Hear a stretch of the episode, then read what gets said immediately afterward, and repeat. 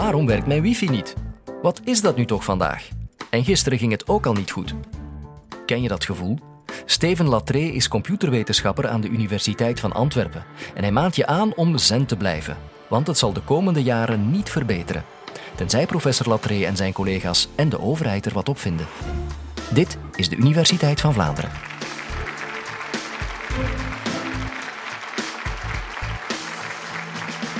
In 1876 maakte Graham Bell het allereerste telefoongesprek ooit. Hij deed dat naar zijn assistent Watson met de woorden: Mr. Watson, come here, I need you. In 1969 zetten we de eerste stappen op de maan met woorden die ondertussen allemaal in ons geheugen gegrift zijn. It's one small step for man, it's one giant leap for mankind.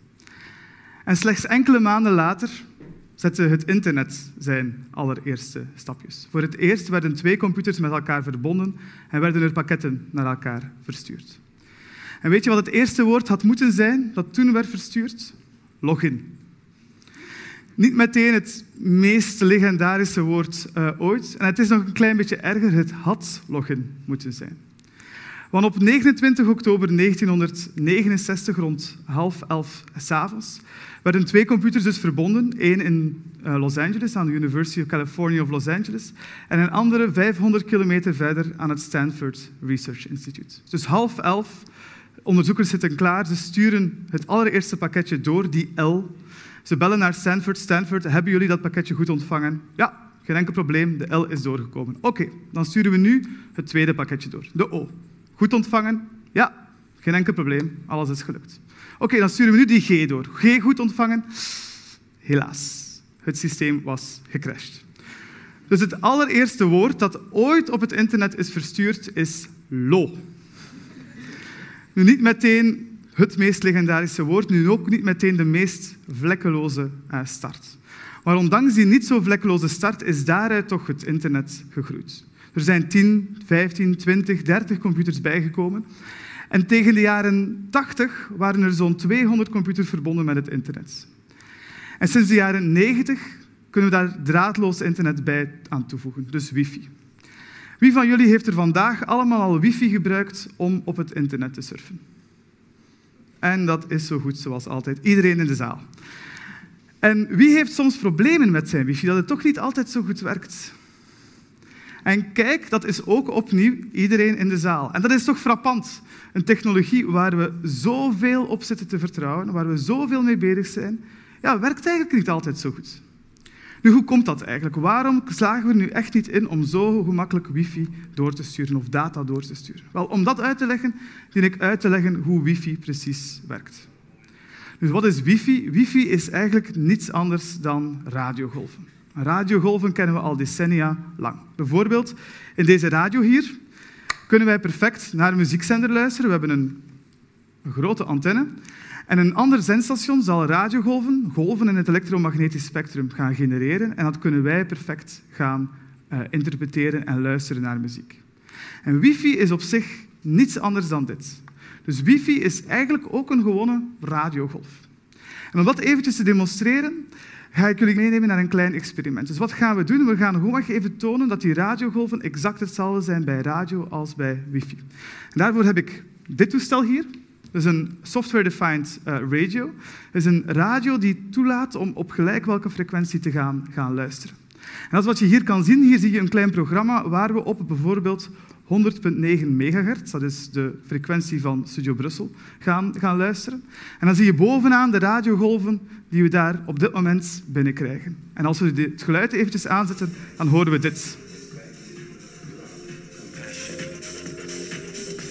Dus dit is wat er op dit moment op Studio Brussel uh, aan het sturen is. Je ziet effectief die kleine piek helemaal van, van boven. Dat is eigenlijk de radiogolf dat we van Studio Brussel krijgen. Daar links en rechts zie je hele kleine andere piekjes.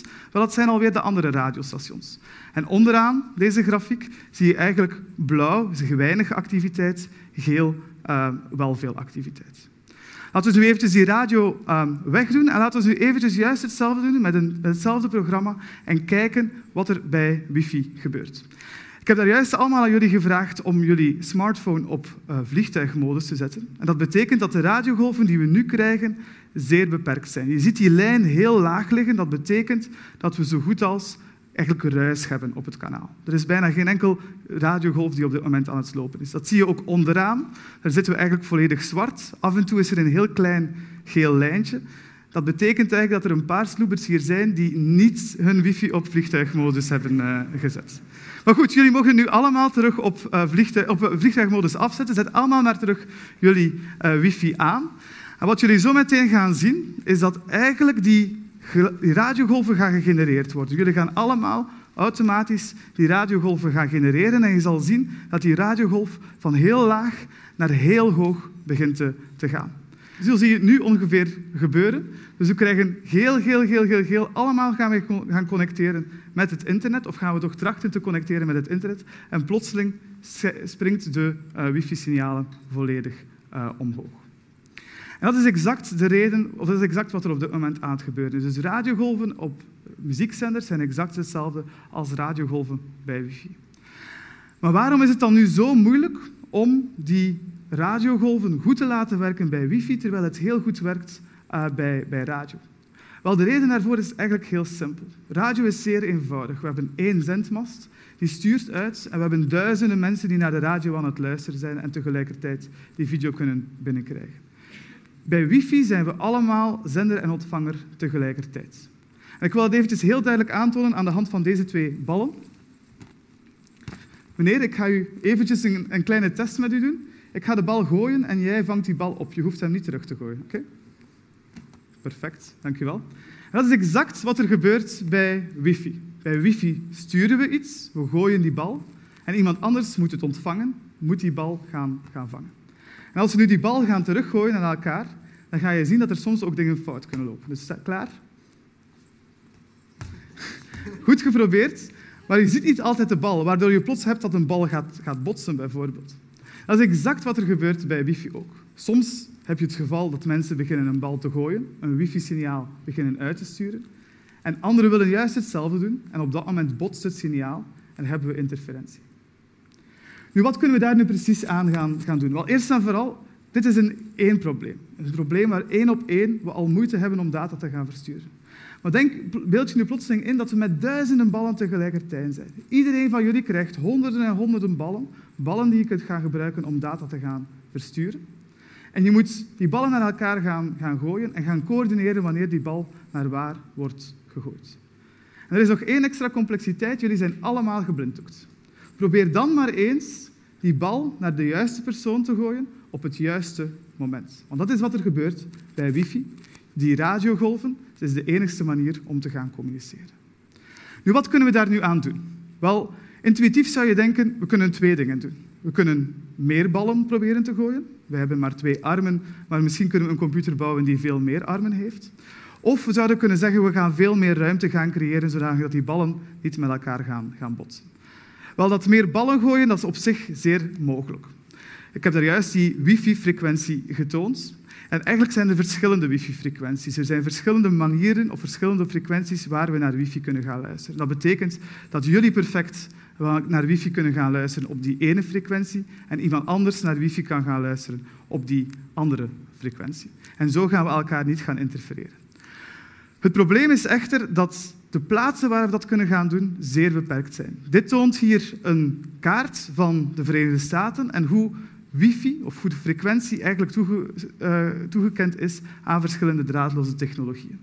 Je ziet daar heel veel FM-radio, televisie staan.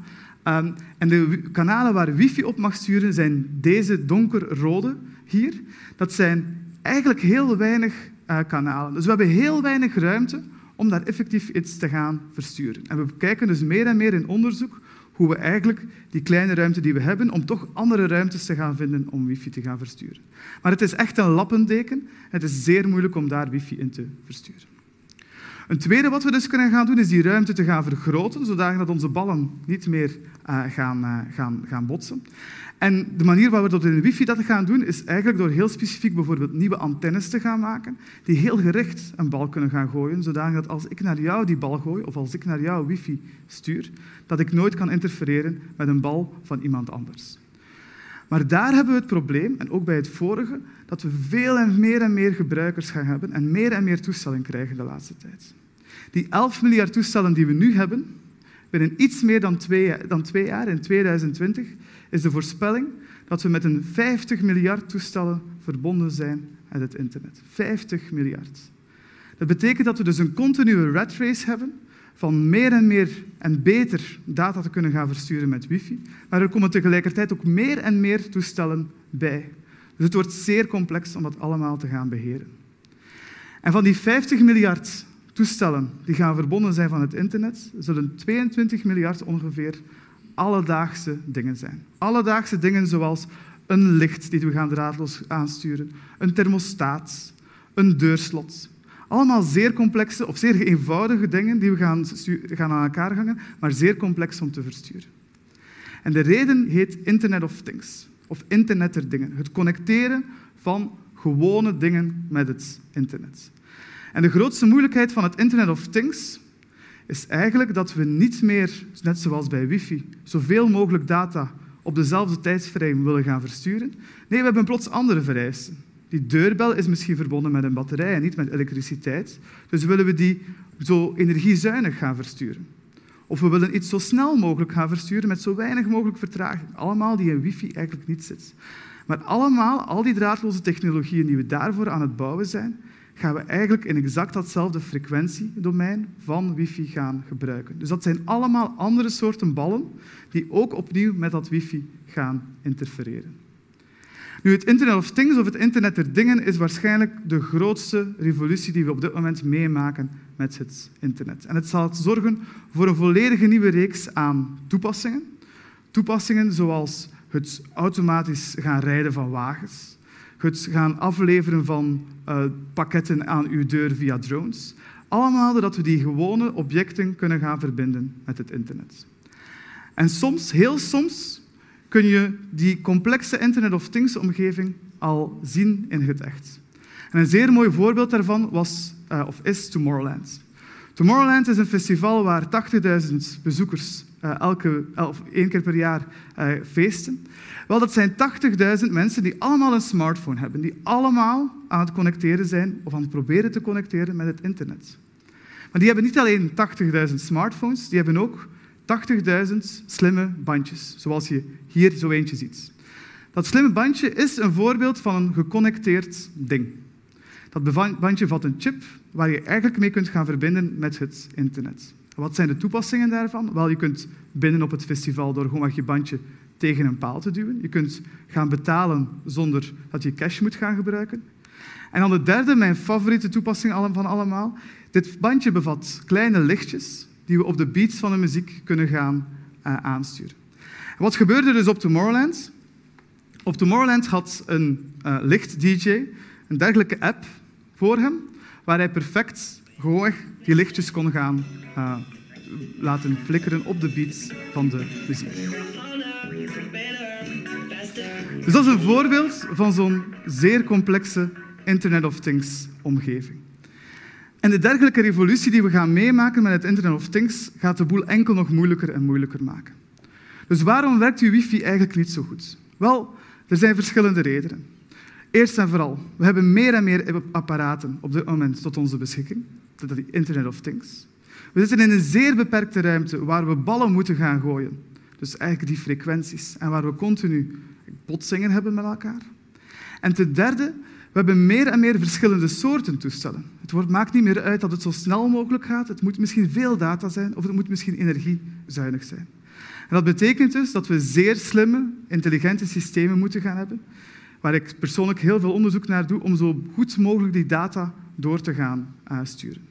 Allemaal met als doel dat als ik de volgende keer de vraag stel wie zijn wifi werkt er eigenlijk niet goed, dat ik niemand in de zaal zijn hand nog zie opsteken. Wil je meer colleges beluisteren, bijvoorbeeld over hoeveel stress een mens aan kan, of of je in de winter vitamine D moet nemen, ga dan naar radio1.be.